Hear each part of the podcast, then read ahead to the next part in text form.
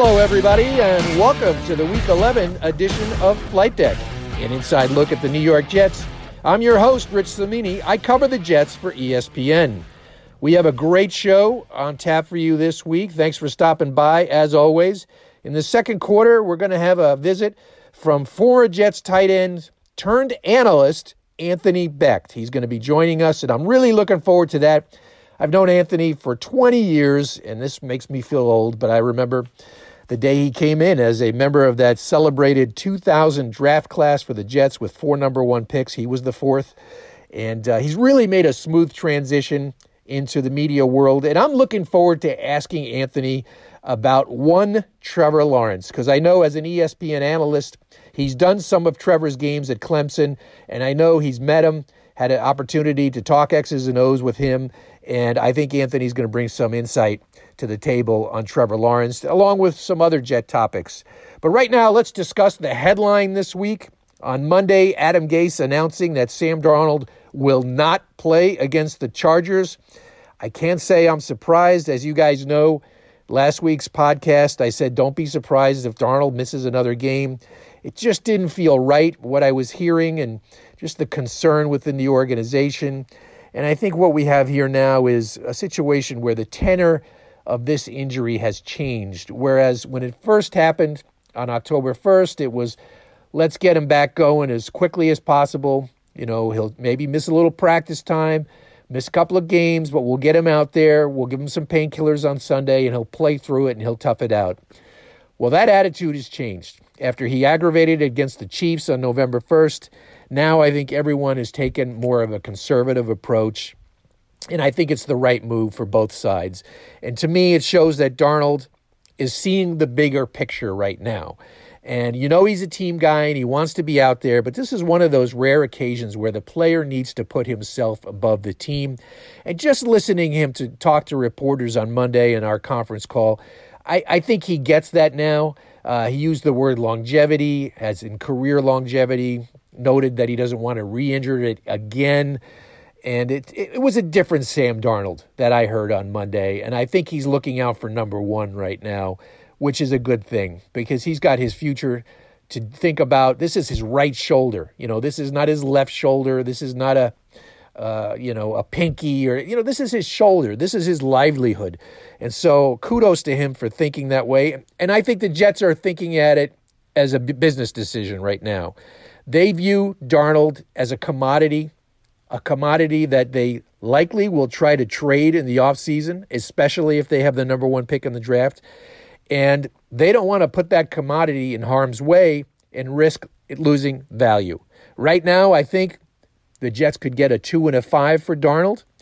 That's probably the market value. If he goes out and gets hurt again, they're not going to get a second round pick for him because then he's got to, he's got a shoulder that would be injured three times. So the Jets are playing it conservative now. As I said, it's a business decision for them, just as it's a business decision for him. Now, when is he coming back? Darnold said he won't come back until he's 100%. Now, I talked to Dr. Eric Freeman, a well known orthopedist on Long Island. Spoke to him actually when Darnold first hurt this in October and Dr. Freeman's been on the money with how long and the timelines and everything like that. And he said, he used the word borderline uh, in terms of whether Darnold would be able to get back to 100% over the next seven weeks left in the season. So this may not be a case where he gets truly all the way back to 100%. He could get close. And when I asked Dr. Freeman, you know, just about, you know, did he do further damage? And granted, you know, he has not examined him personally, but watching from afar and knowing this injury as well as he did, he said it's basically two things happened. It's either an exacerbation of the original injury or a progression of the original injury. Um, and if it's a progression, you know, that means he did more damage. That means there's some ligament damage between the clavicle and the AC joint.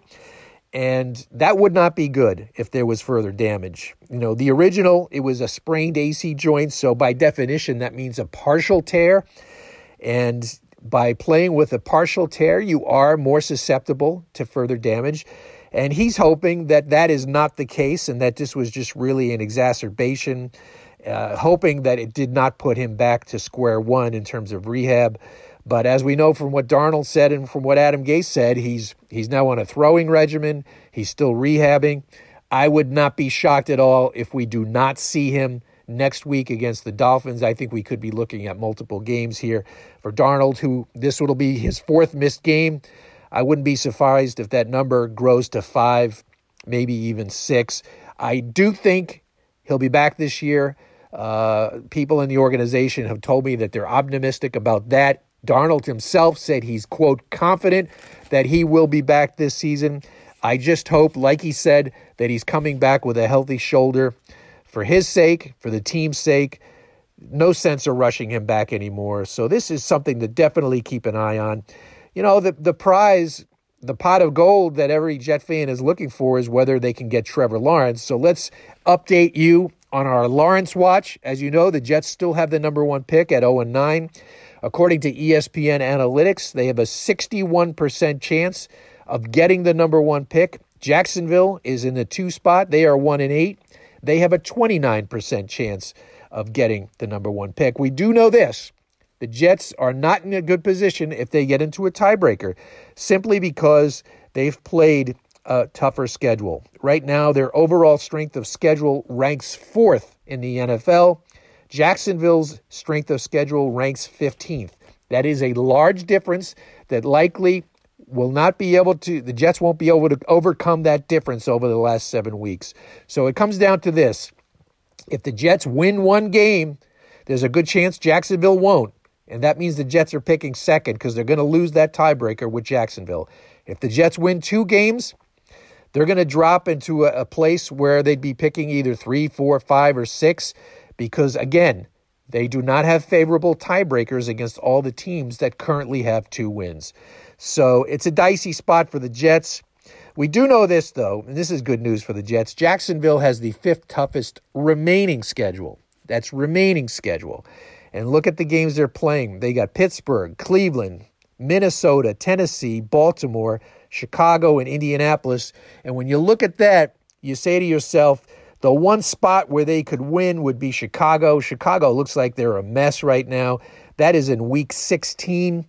So it's a little bit out.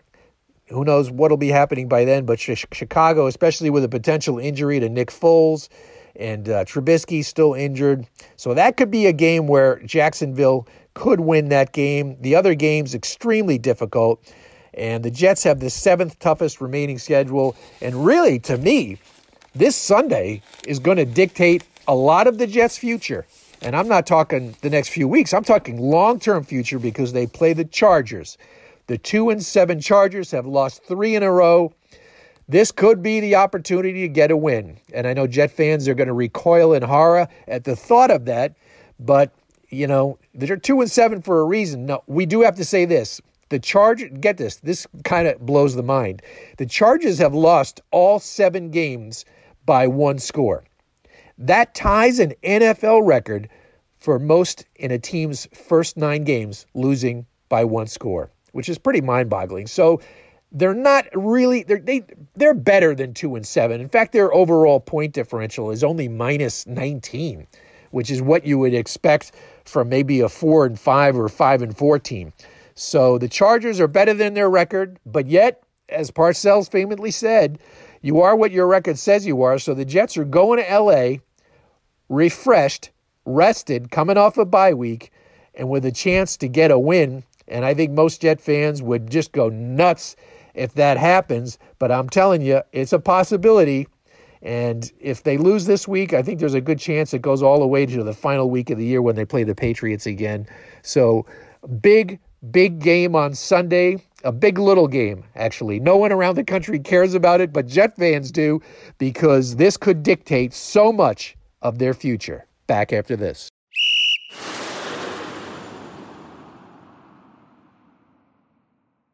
I'd like to welcome in our guest this week. It's Anthony Becht, the former Jets tight end. You know him from his time with the Jets. He played five years with the Jets from 2000 to 2004, a total of 12 years in the NFL, which is an outstanding career, especially at the tight end position, which is a lot of wear and tear. He's a college football analyst, and he uh, does a lot of pro analysis as well. You can see him on the Jets pre and post game shows for the Jets programming network. Anthony, really appreciate you stopping by Flight Deck. Yeah, you got it, Rich. Good to be on. Uh, it's actually uh, I've been dealing with COVID for about two weeks, so this is kind of my first. Uh, I've been I have a bunch of podcasts and things that I've been doing. I've been putting them on hold, man, just trying to you know get back. So this is my uh, I guess my first live performance here since uh, since I got shelled in the house for a couple weeks. Yeah, I saw you on. I did. I was going to ask you about that because you mentioned it on Twitter. How are you? I mean, most importantly, how you how you doing?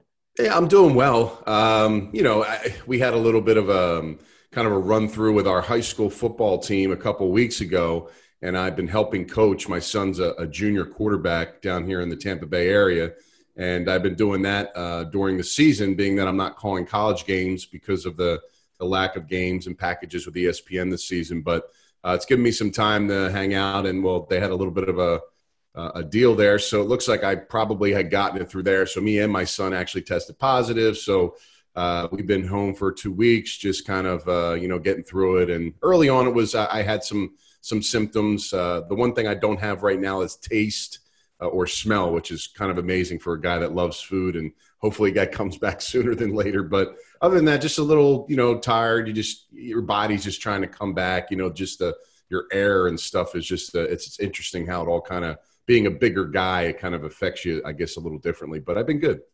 Okay, well, we wish you the best with that, and uh, you know, I go Tony, Anthony, and I we've gone back 20 years. I was just thinking, you know, and I, I did a story about the 20 year anniversary of your draft, and that was historic because it was four number one picks. It's never happened before. I don't know if it'll ever happen again and you were the fourth of those four number ones. Just looking back on your draft experience and being part of something historic, what's it like now, 20 years later, to look back on that?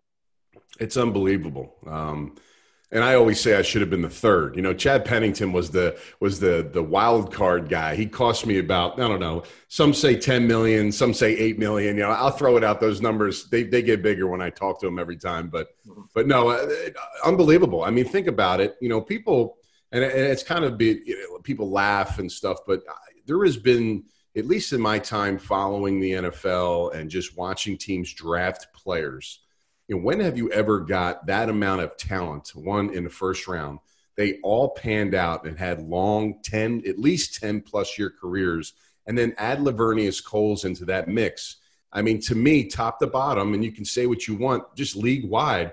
I don't know if, if, if any GM Bill Parcells at the time uh, could have done any better. I mean, if you would have landed two of those four guys or five guys and they would have panned out, it would have been a successful draft. And I just, it just goes to show to the, to the really the, how hard it is to, to find players to go out there and actually demonstrate that those players can, you know, step on the field, contribute right away, and and bring something to the table. And we had a really nice run. I wish we could have did it for our entire careers. Obviously, you know that's impossible to to ask that, but uh, just just a phenomenal run and just so many years of success. And you know, I, am just so proud of it because uh, it'll never happen again, Rich. It'll never ever happen again. You'll never see the success of that many draft picks that high together that could put a, put together a culminating career like that and, and, and have it. It's it's something that I'll always remember yeah, there's not a GM in the league who wouldn't sign up for a 10 year career for a first round pick. so, with the five of you guys, counting Laveranues, that's over 50 years of, of NFL football out of five picks, which, like you said, is unheard of. I think the Jets, and that was a transformative draft because it really laid the groundwork for, for three playoff teams in 01, 02, and 04. And, and, and even 06, I know you were gone then, but you know they still had Shaun Ellis and Chad Pennington yep. for 06. So really four. The Jets need that kind of draft now. Like, what, yeah. what are your thoughts just on? They have two first round picks in, in 21, uh, five in the first three rounds. What are your thoughts on Joe Douglas and and how he can get this thing turned around? Yeah, you know, and I think it's it's it's important for your viewers and people that listen to this because everybody knows. You know, I've been working with the Jets. I've covered them now for a long time, being a player. I'm a fan, but I also look at everything realistically and I want to give the honest assessment because that truly is what people want to know and feel. And, uh, you know, I, I think Joe Douglas is the best person to handle this general manager job for the Jets, number one. I, just feel like the draft this year, and we finally got to see, you know, Mims recently in the last couple weeks and what he can be. Uh, you know, Becton obviously was a home run hit for them. Uh, he's going to be there for you know probably longer than all of uh, all of them combined.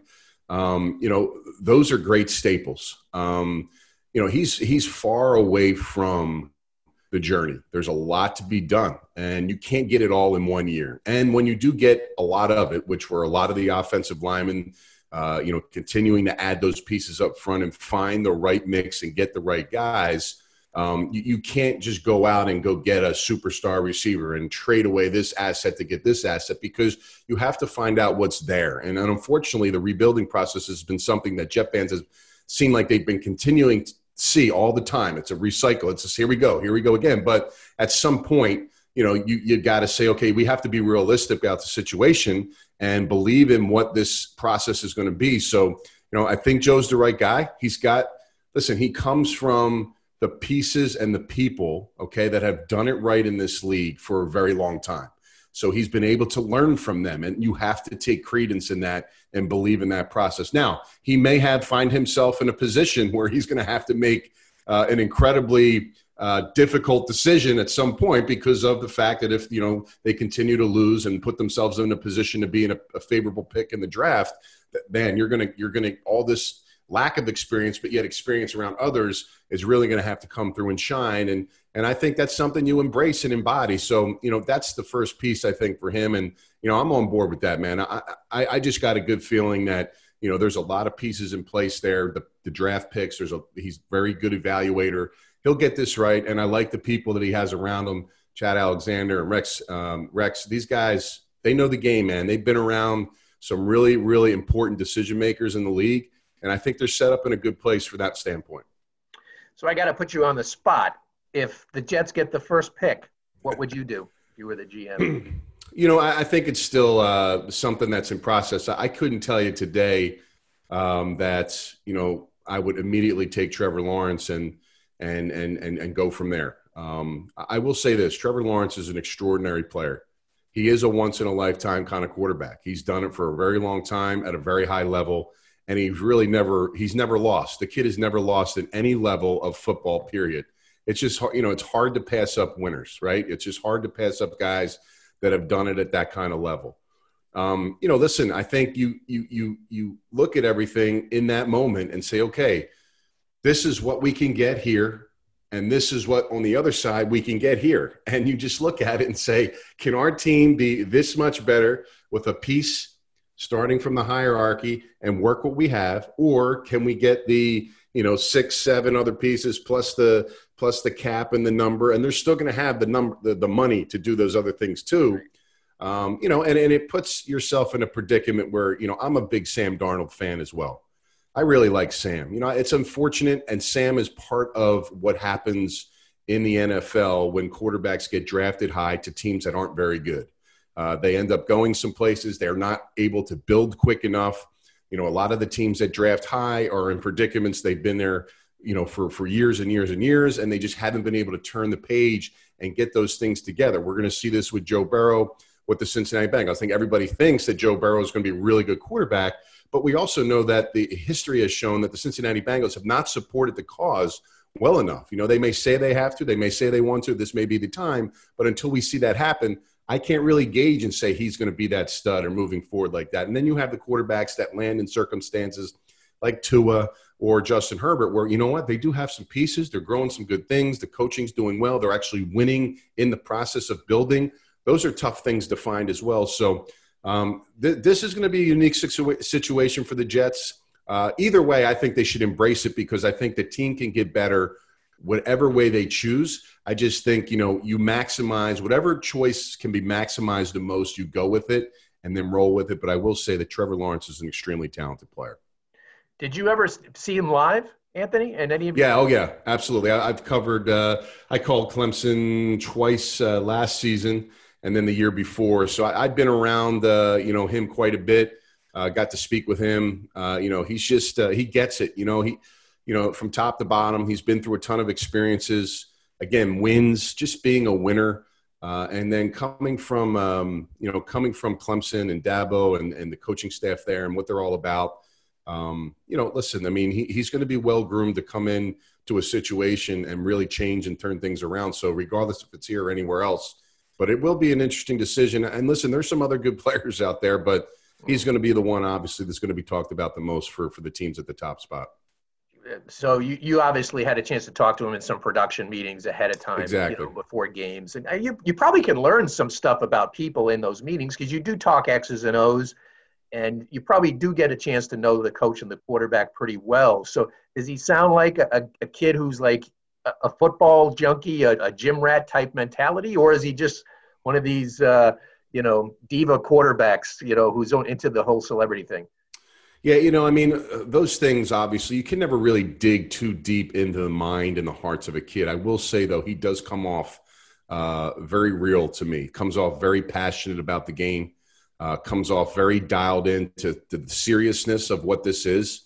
Mm-hmm. And it's very important to, to him to be great. Mm-hmm. Um, you know, uh, it always comes down to, to a couple factors at the quarterback position. Do you have the it factor? Do you have the ability to shake off, move forward, and make the play? Um, I think the biggest thing, and I'm always, this is kind of something that I don't know why teams don't follow this or do it as much. And I, I, wasn't a huge fan at all of Cliff Kingsbury getting hired as a head coach because I didn't like the process of how he earned it. But I will say this is it the smartest decision that you could have made for the quarterback that you drafted because it made sense in the world and the success of the quarterback of Kyler Murray. And you've seen that now, how he's played and excelled. He's an exciting player to watch, and they're doing it like no other team in the NFL offensively. So I would say this whoever does get Trevor Lawrence, I would actually be even more on the on the side of communicating with whoever that coordinator, you know, Tony uh, Tony Elliott, that coordinator that's there. I would that could be a, a package deal. Doesn't have to be a head coach, but I'll tell you, from a play calling standpoint, for a guy that knows somebody, and you can get someone to come in right now, okay, and he knows everything. The first day he hits the ground running, and everybody else has to catch up with him. Could you imagine the upside to that from a team? I mean, people get enamored with the play callers and this and that. To me, it's just the familiarity of getting getting the system going now. That's something I think whoever team uh, decides to to look at that and has that opportunity at that number one pick should seriously think about that. You know, I, he may not be the uh, the top guy out there, the top play caller, but he knows him the best. He's been around him the longest. Mm. Just makes too much sense. It's it's a no brainer. But we know how these things work, and you know people have their ideas and things of that nature. But sometimes the simplest idea is the best. Yeah, yeah. Well, Tony Elliott's name has I've seen his name bandied about in some NFL circles, and of course Dabo would be. I mean, that's a big name. I don't know if you'd pry him away from Clemson. He's probably making more at Clemson than he would yeah, be making no at the NFL. You that cannot leave Clemson. You don't leave Clemson ever. He's the king. Uh, you know, but you, you do mention Darnold earlier, and I want to ask you. Uh, he's going through an injury right now, so he's obviously not going to play Sunday against the Chargers. And from a player's perspective, and you probably dealt with some injuries. I know you were a durable player, but I'm sure you had injuries that you had to deal with. I mean, talk about the mindset of a player because he wants to be out there. You know, even though the team is winless, I'm sure he wants to be out there to help his team. But on the other side, he has to make a business decision as well. He has to look out for his own long-term future, which he alluded to on Monday's conference call. Anthony, could you just describe, you know, probably he's probably going through some very conflicting emotions right now. You know, take us inside his head and what he might be feeling. You know, it's frustrating. You know, Sam puts the work in. He wants to be the guy that turns things around. Um, I still think he is. He can be and is that guy.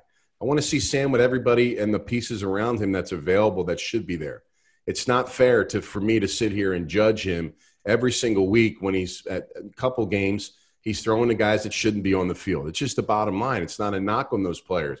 It's just a real deal. You can't create plays winning plays for players that shouldn't be on the field. It's impossible. You know i know gase takes a lot of rap and i'm not here to stick up for anybody. I just know that if you don't have the best people out there possible you are it's just tough to get done.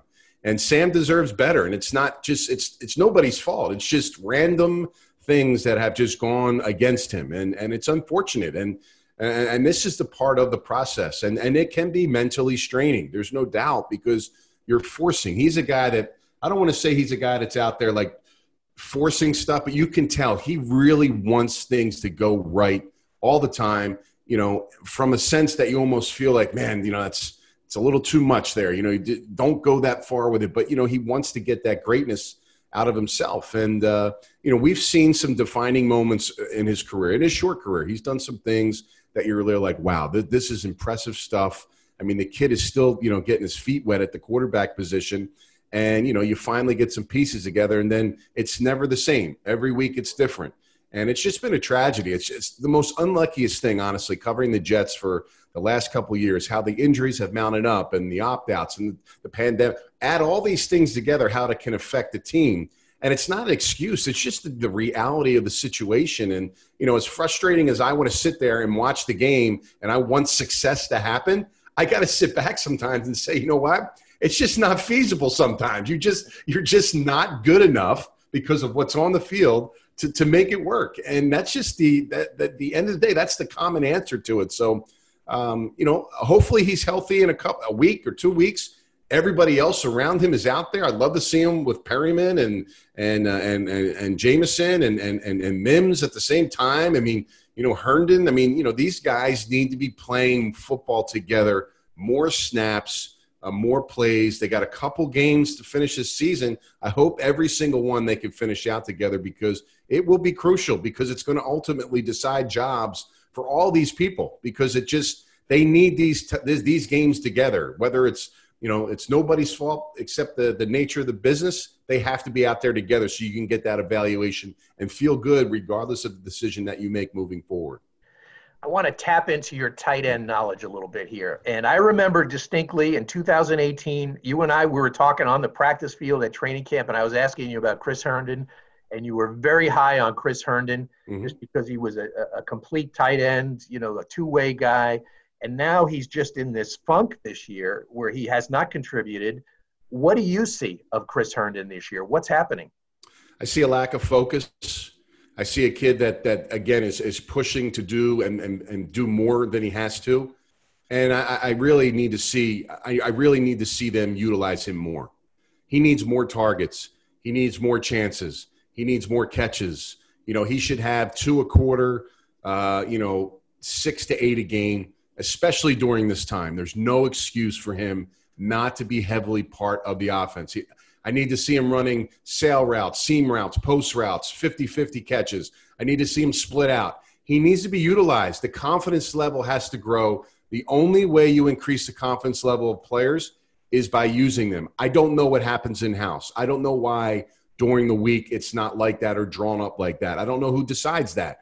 Uh, but for whatever reason, Chris Herndon can be a good tight end in this NFL. He has to be utilized appropriately. And if you're not going to get him the football and you're not going to give him the opportunities, he's not going to flourish into the guy you want him to be. So I know it's not hit their guy. They didn't draft him, okay? But I mean, just look at what's out there and what's available and what you can utilize and his skill set. I would say he's pretty reasonable in the sense of – you know the things that he can do with his body and and some of the the catches I've seen early on that there were signs signs of of bright light early in his career.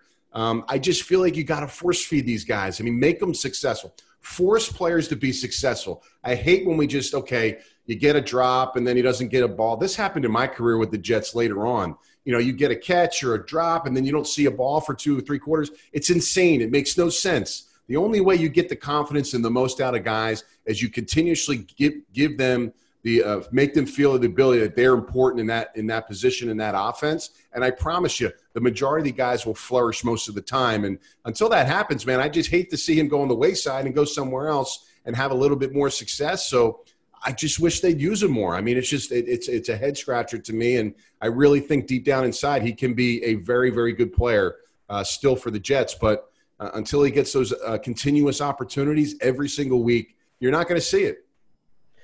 But to play devil's advocate for a second, I mean, how can you trust a guy where it's it seems like every time the ball's thrown in his direction, he fumbles it or drops it? I mean, isn't it? A, I, it's kind of a catch twenty two. One of those. I don't care. I, have seen enough bad football this year, Rich. Right? I mean, let, let's be honest now. Nobody's out there deserving of getting more than Chris or less than Chris or anything like that. You're in a position right now where you got to find out if mentally a player can carry himself for an entire year.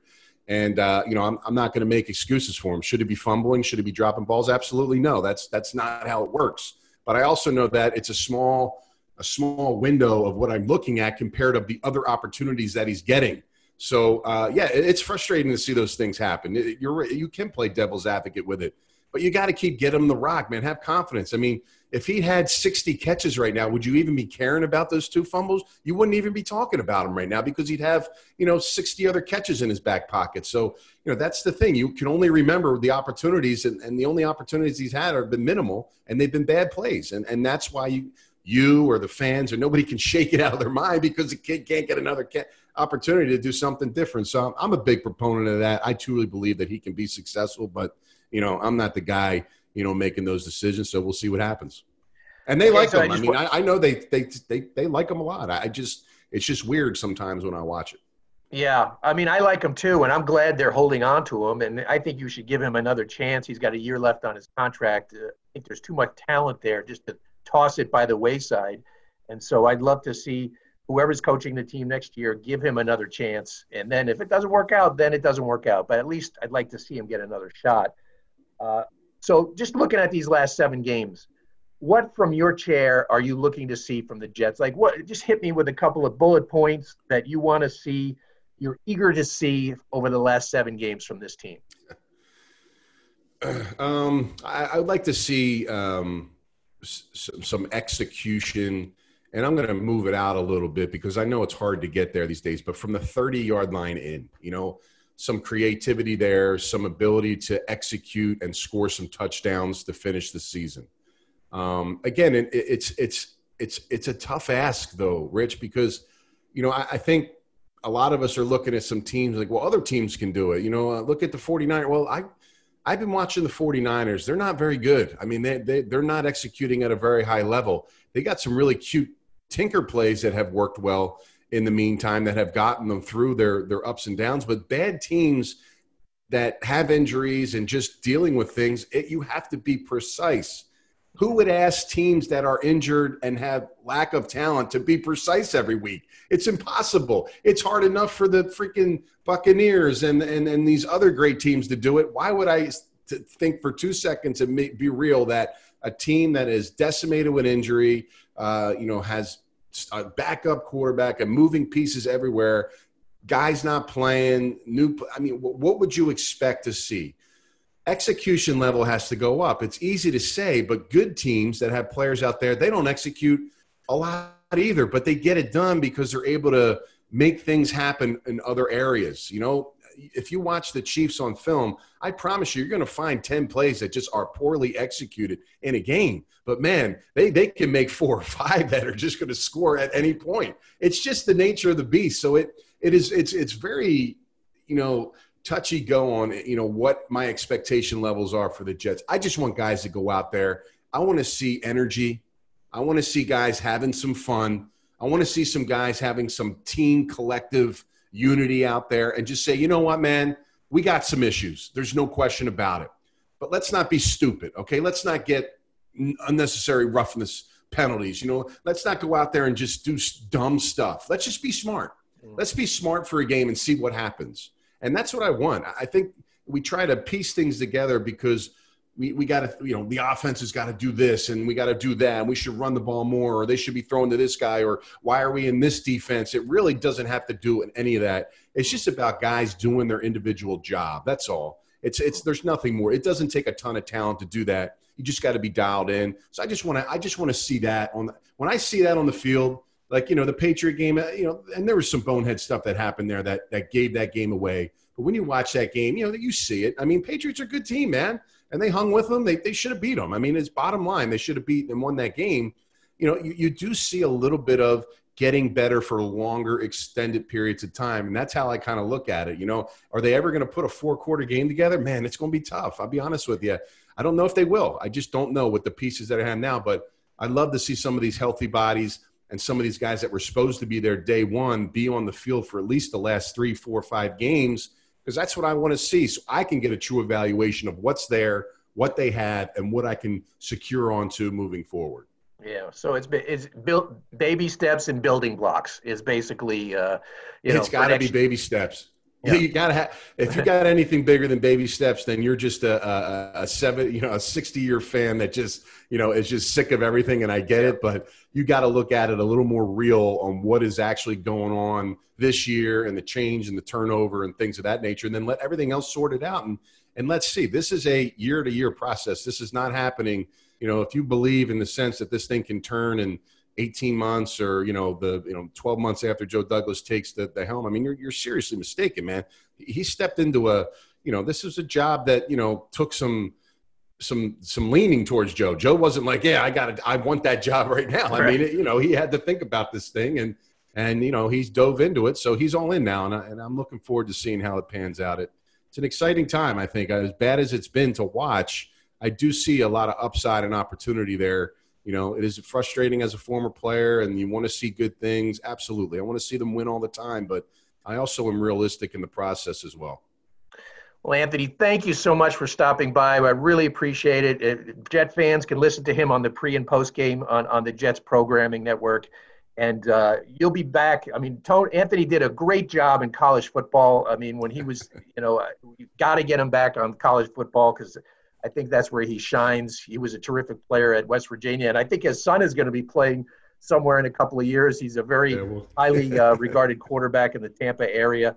So, Anthony, thank you so much, and most of all, feel better, man. Feel better. I appreciate so you that. can so you can get out of the house.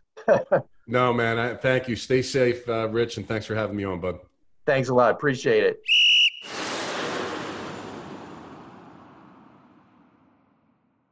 And welcome to the third quarter. We are reaching into the Twitter mailbag. And we're going to start it off with at TMS, now Sill. Why has there been less production out of Herndon and Griffin than Griffin Brown when everybody was sure that Herndon would be an upgrade over Brown? This, of course, is referring to the tight end situation. And you are absolutely correct, TMS. The Jets have only 22 catches out of their tight ends. The only teams with fewer tight end receptions are the Panthers and Patriots. This uh, Herndon's disappearance, one of the bigger mysteries of this crazy rotten Jets season. And uh, you know, here's an interesting little nugget that I dug up. The Jets tight ends actually have the highest drop rate in the NFL. It's 8.1 percent.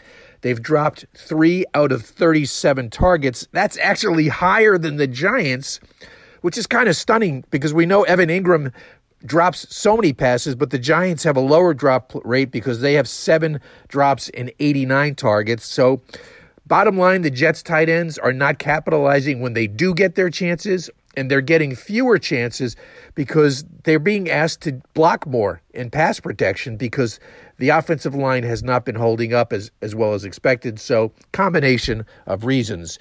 At sports underscore FI3ND, what type of head coach would be the best for the Jets? Uh, the way the team is currently constructed should be a CEO type, offense, or defense. And let me add to that, sports. Uh, don't forget about special teams because we've seen John Harbaugh with the Ravens and now Judge, Joe Judge with the Giants. Looks like he has the potential to be a good coach. So here's what the Jets cannot do they can't fall into the same trap they fell into two years ago with Adam Gase. You can't try to fit a profile. Two years ago, they tried to get a young, bright offensive coach to groom Sam Darnold. Everybody was doing it around the league. Everybody was looking for the next Sean McVay. I think the Jets just have to hire two things the best leader and the best teacher. And teacher is important too because the Jets are going to have a very young team. So teaching will be important. Leadership and teaching are the two qualities. Forget about labels, offense, defense, special teams. Get the best leader and teacher. Next one's from at Can Sad Dupo. Can Cansadupo. Sorry I botched that, but what do you think is the best option moving forward? Drafting Trevor Lawrence or trading him to get more picks? Well, look, if they trade, let's say the Jets end up with the first pick and they trade down to three or four because a team really wants Trevor Lawrence, the Jets would make an absolute killing. It would probably be the the biggest, short of the Herschel Walker trade, it might be the biggest trade ever because they would get easily two future number ones, uh, probably multiple number twos, and it would be a massive killing. But uh, personally, I think the best move would be to draft Trevor Lawrence. And I mean, there's the economic reason. If you draft the first pick next year is probably going to be about a four year, $36 million contract. Whereas right now, you only have Sam Darnold for one more year at 4.6 million. And even if you want to give him the 50 year option, which I think is highly unlikely at this point, then you're talking about 2 years 30 million. So what would you rather have? 2 years 30 million or 4 years 36 million? Obviously, it would be the rookie contract, and that's if everything is based equally on talent. And it's not. Trevor Lawrence is a better prospect than Sam Darnold, and if you're Joe Douglas, you want you don't want to be the guy 2 years from now who's watching Trevor Lawrence rip up the NFL as a superstar quarterback. You don't want to be the guy who passed on him. So personally, I would take Trevor Lawrence. Next one from at Matt Romano 19. If Darnold manages to salvage his job by winning a few games this year, do you think the Jets bring in some competition for him? Maybe a Fitzpatrick type? Absolutely, Matt. The Jets could not go into next year uh, with a situation the way they currently do. You would have to bring in some competition for Sam Darnold, and there will be quite a few intriguing possibilities. I'll name some names Jameis Winston, Marcus Mariota, Tyrod Taylor, Jimmy Garoppolo. And this one would be a long shot because he wouldn't be a guy you'd bring in for competition, but he is a guy who I think would be available, possibly, and that's Matt Ryan. Because if the Falcons draft a quarterback uh, either one, two, or three in this draft, and we know they'll have a high pick, then I think Matt Ryan's days are numbered in Atlanta. But you wouldn't bring in Matt Ryan to compete with Sam Darnold. You would bring in Matt Ryan to be your quarterback. So just a name to consider, though. Next one from at J Shiffy underscore James. How much is Joe Douglas to blame for the Jets and Sam Darnold taking a giant step backwards? And how much is Adam Gase's responsibility? Well, you know, James, I, I look back to Joe Douglas's first press conference um, a year and a half ago, and he talked about the quote unquote sense of urgency to win immediately because they had a quarterback on his rookie contract. And he should have built the team with that in mind. If he did, it doesn't look like it, and he failed. And if he didn't, then shame on him because he missed a window of opportunity. So basically, a lot of this is Joe Douglas's fault because he built this team this year. He built it. He had an offseason uh, for a draft and a free agency cycle, and his first incarnation of the Jets failed. He's 0 1 as a team builder. Now, luckily for him, he's going to get another chance at it, and he's already started by rebuilding. So that'll be the second incarnation. But yes, he deserves a lot of the responsibility. And I, I think he did take accountability in that press conference recently. And of course, a lot of it's Adam Gase's fault as well. And you know the reasons the offense is just really, uh, most weeks, non competitive. A final question from at Ben. 372 98659. What makes you think Joe Douglas will focus primarily on defense during the draft when each position group outside of special teams needs an upgrade. Ben is, of course, referring to my Sunday notes lead from last week when I talked about the importance of building on defense. I also mentioned free agency, Ben. So it's not only during the draft, it's during free agency as well. And here's why the Jets have only 37 million committed to their defense in 2021. That's the lowest cap in the league for defense. Number two, they only have two of their top nine snap leaders on defense under contract for 21. So basically, they don't have much. They have to add players. And I'm not saying they have to use their first pick in the draft on defense because if they have the first or second pick, we know it's going to probably be a quarterback. But they have a lot of other picks. They have eight other picks and they have five in the first three rounds. And you're going to see a heavy accent on defense simply because they need corners. They need edge rushers. They need inside linebackers. They need pretty, and they're probably going to need a safety as well because Marcus Maye will be a free agent. So uh, I'm not ignoring the offense. Believe me, I know you want to build around the quarterback, whoever it is, but there is uh, a shortage of players and talent on defense that absolutely cannot be ignored.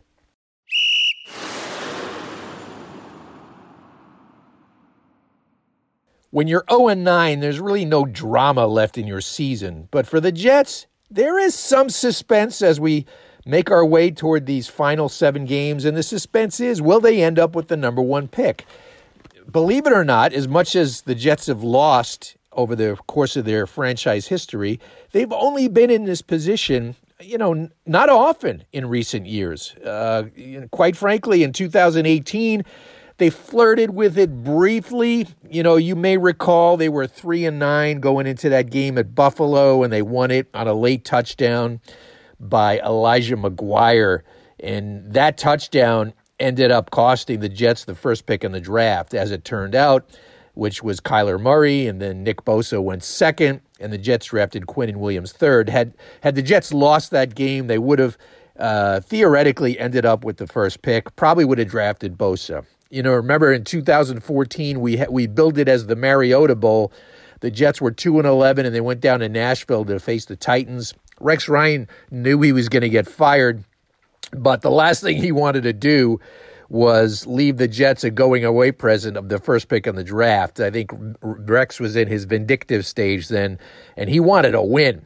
And, uh, you know, so they ended up winning uh, that game, and they won two out of their last three, which cost them any shot at Marcus Mariota or Jameis Winston. And so the Jets ended up with the sixth pick, and they took Leonard Williams. Uh, the Jets have not had the first pick in the draft since 1997. And we all know what happened that year. The Jets, uh, look, Peyton Manning was eligible to enter the draft, and I'll never forget it because uh, he had to make an announcement. It was a deadline. He was going to have a big press conference at his college campus in Tennessee. So I worked the phones the entire day before trying to find out if he was going to go pro or not because the Jets had the first pick. And I was going chasing my tail for hours and hours, and finally I got a good source who told me, "This is going to surprise you, Rich, but he's staying in school." So I worked for the Daily News at the time, and we had a back page story that said Peyton Manning is planning to stay in school. And you know, whenever time you break a news story, there's always a little uneasy feeling in the pit of your stomach because you wonder if you're going to be wrong. So I took a flight the next morning down to Knoxville, Tennessee crack of dawn to attend the press conference, and I'll never forget when I walked off the uh, off the plane into the terminal. I saw a, a, newspaper box with the local Knoxville newspaper, and the headline plastered across the front of the page was how Peyton Manning was leaving for the NFL, and my heart sank because I figured, oh my gosh, they're the local paper. They must have some inside information that I didn't have. So I went to that press conference uh, really in a glum mood, thinking I had just blown that story. And I was literally sitting about 10 feet away from Peyton as he made his announcement. And true to Peyton's personality, he played it great. I mean, he had this poker face on. He went through this, must have been about 60 seconds of speaking. And you just honestly didn't know which way he was going to go. He was really painting a picture that he was leaving school and then all of a sudden there was a pause, and he goes, But I've decided to remain at Tennessee for my senior year. And we're not supposed to cheer in the press box or at a press conference, as it were, but I felt like cheering that day. I almost wanted to run up and throw my arms around Peyton because he validated my story. And I know Jet fans were devastated. And Bill Parcells was the coach at the time, and he ended up trading that pick for a bunch of draft picks, and they ended up with James Farrior, who was okay, but they could have had Peyton Manning had he decided to leave school. Uh, so there was one Jet Beat reporter in Knoxville that day who was very, very happy that it turned out that way. As it turned out, a franchise altering decision by Peyton. I honestly think it wasn't an anti Jets thing. I just think he couldn't get a commitment from Parcells. He thought there was a chance Parcells would trade the pick and then he'd end up somewhere else, maybe somewhere where he didn't want to be. Uh, and I've talked to Archie over the years, his father, and I really don't think it was like, get me away from the Jets, get me away from Parcells. I think had he received a commitment from the Jets, he would have entered the draft. Parcells wasn't willing to give that commitment because technically it was illegal at the time to speak to the player or his representatives before the draft. So, a very uh, memorable chapter in Jet history, and they could be going through something similar this year. I do think Trevor Lawrence will turn pro The landscape has changed from back then.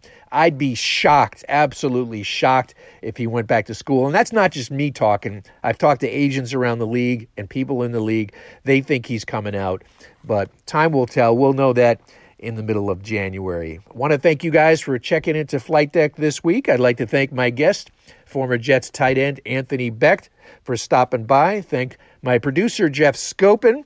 And you can pick up Flight Deck anywhere you get your podcasts, including any of the ESPN platforms and Spotify and Apple, Google Play. Just pick us up, give us a listen, and tell us what you think. I'm really anxious to get some feedback. And enjoy the game on Sunday. Jets at Chargers. Can they make it 0 for 10? We'll find out, and we'll talk to you next week on Flight Deck.